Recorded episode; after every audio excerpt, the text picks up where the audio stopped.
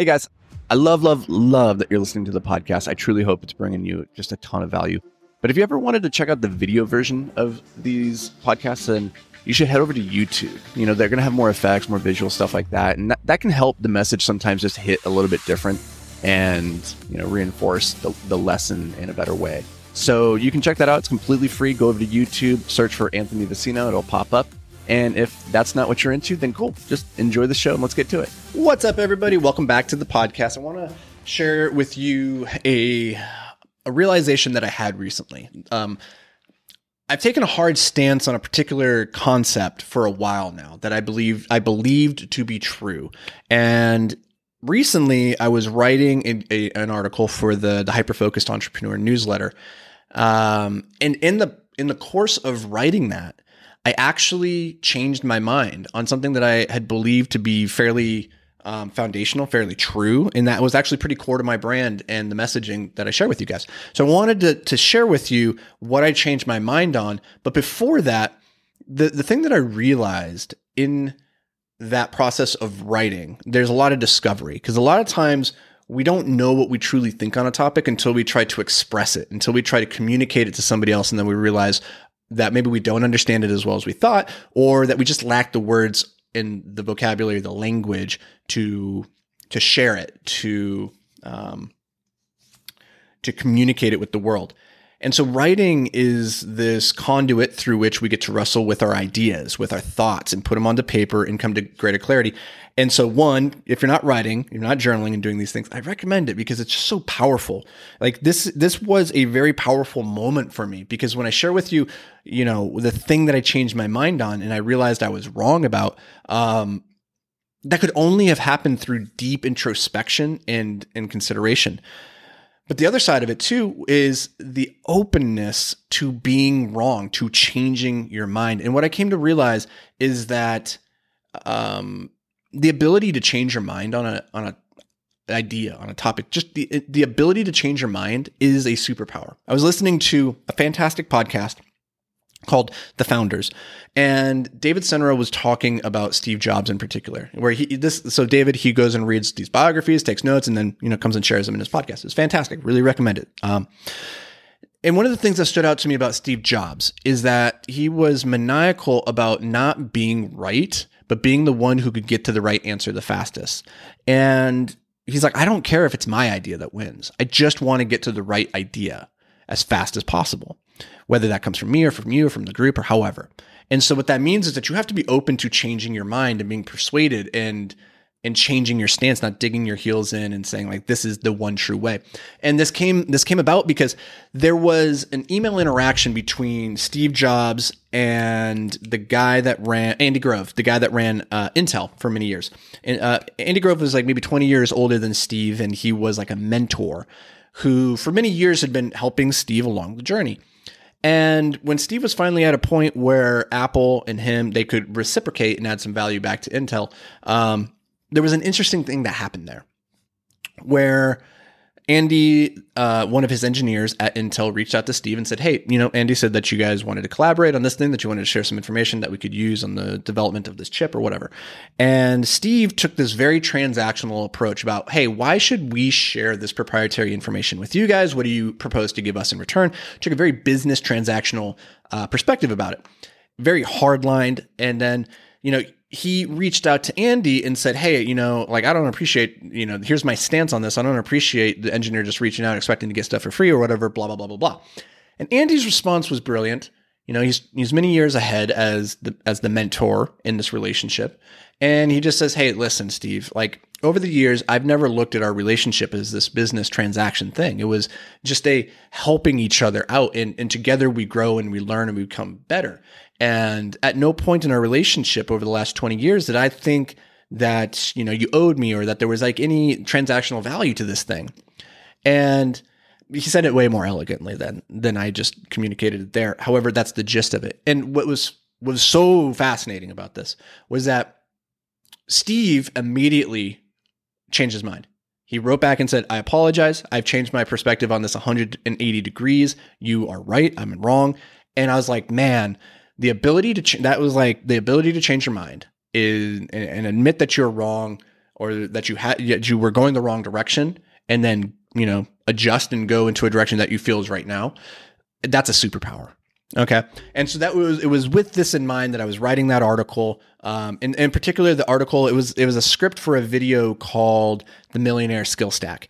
And you can check out that video. It's on YouTube at Anthony Vicino. And it's also, uh, it also went out to the newsletter, uh, The Hyper Focused Entrepreneur. So if you guys want to read it, you can go to anthonyvicino.com backslash skill hyphen stack go check out the article there. But in there, I talk about what are the th- what are three foundational skills that all millionaires need to have, and these are not what I call tactical skills. These are not you need to learn copywriting or accounting or um, any of that stuff. These are strategic skills, higher level.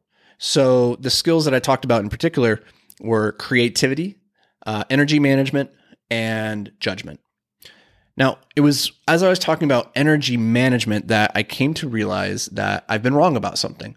See, I've always said that time is not your most valuable asset. You've heard me say this before and over and over and over because time is not something you own, it's not something you control. And when somebody comes in the room and they ask for a minute of your time, they're not actually asking for you to turn over a, a unit of time, right? They're asking for something else. They are asking for a moment of your attention.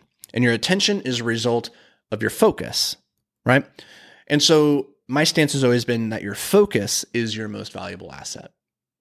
And that's true in a lot of ways. It's in the trajectory of truth. However, I I realized in writing this article that it's not the first principle of truth. It's not the bedrock. It's not the foundation.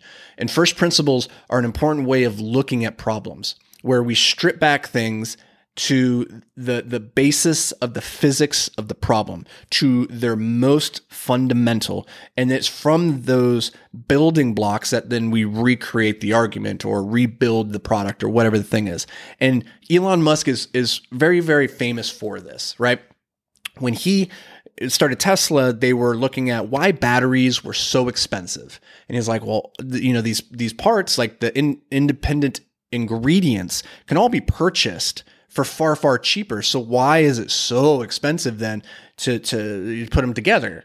And what they what he realized is like you know the, the individual parts they're not like it's not expensive and putting them together is not that hard. So instead of doing what everybody had said that you need to do, which is just go buy the batteries from you know some third party supplier, which would have you know been a certain number of markup, he just decided it would be cheaper and easier for us to control that part of the process. We'll just go buy the raw ingredients, we'll build the, the facility, and then we'll assemble the, the batteries ourselves.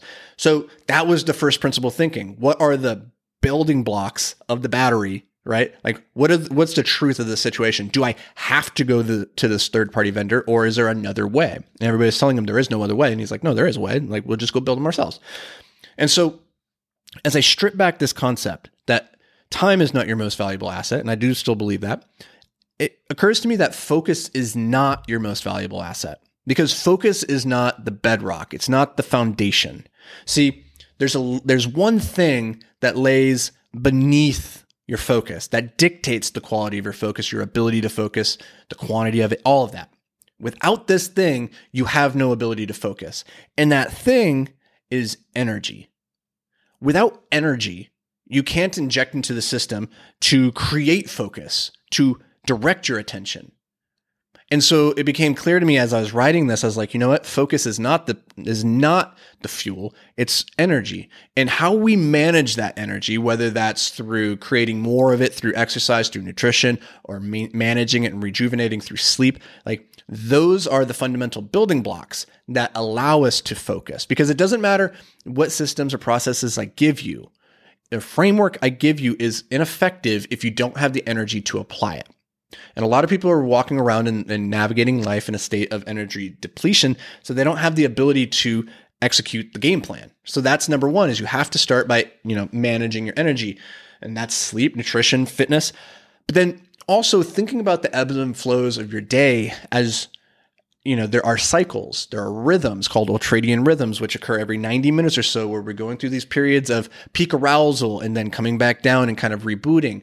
And if you understand those rhythm, rhythms, then you can build out your day in such a way that allows you to leverage to the maximum effect where your energy levels are And then you can match that to the task that would be best served in that moment. So if you're in a peak arousal state, that's a very good time to do deep, hard, hyper focused work, right? That's time for writing or for creating. If you're in that low energy state, where you're starting to ebb into the mid afternoon. You've had your, your, your lunch and now you're starting to go into the digestion phase. You're in rest and digest mode. That might be a good time for emails, things that are lower energy, a little bit easier, low, like lower energy requirement. So all that's to say, I just wanted to share this concept with you that it's not about the, this, this podcast isn't about the energy. It's about the idea that being able to change your mind is a superpower. So I encourage you to consider where are those areas of life that you you hold on so tightly to them that you've refused to to change your mind on them or to be persuaded or to consume um, contradicting information that would allow you to gather a more robust full framed perspective of that topic? And and this is hard because a lot of i can't remember who said it but um, the the beliefs we, we question all of our beliefs except for the ones that we truly believe. I think this was orson scott card we question all of our beliefs except for the ones that we truly believe. And so it can be very, very hard to recognize what are the things that you just take for so for certain that you aren't even open to being persuaded or having a new perspective introduced on that topic. And that can be very limiting. And so that's where writing with journaling comes in. And I find it very, very valuable for helping peel back these layers of our consciousness and saying, okay, which are the, what are the things in life that I believe that might not necessarily be true? I, I find that to be the path forward towards growth. So I hope this brought you a little bit of value or got, gave you a new perspective, maybe even changed your mind on something. I don't know. But as always, guys and gals, I appreciate you being here. Truly, it means a lot to me. So thank you. I'm looking forward to seeing you back here tomorrow. Until then, stay hyper focused, my friend. Hey, what's up, guys? Real quick, I've been working really hard to amplify my social media presence recently, and recently just started diving into Instagram, which has actually been a ton of fun it's a cool platform for connecting with you all in just a more personal way. So if you, we aren't already connected on Instagram, let's change that. You can find me at the Anthony Vicino. So go go connect. Let's do it. All right, let's get to the show.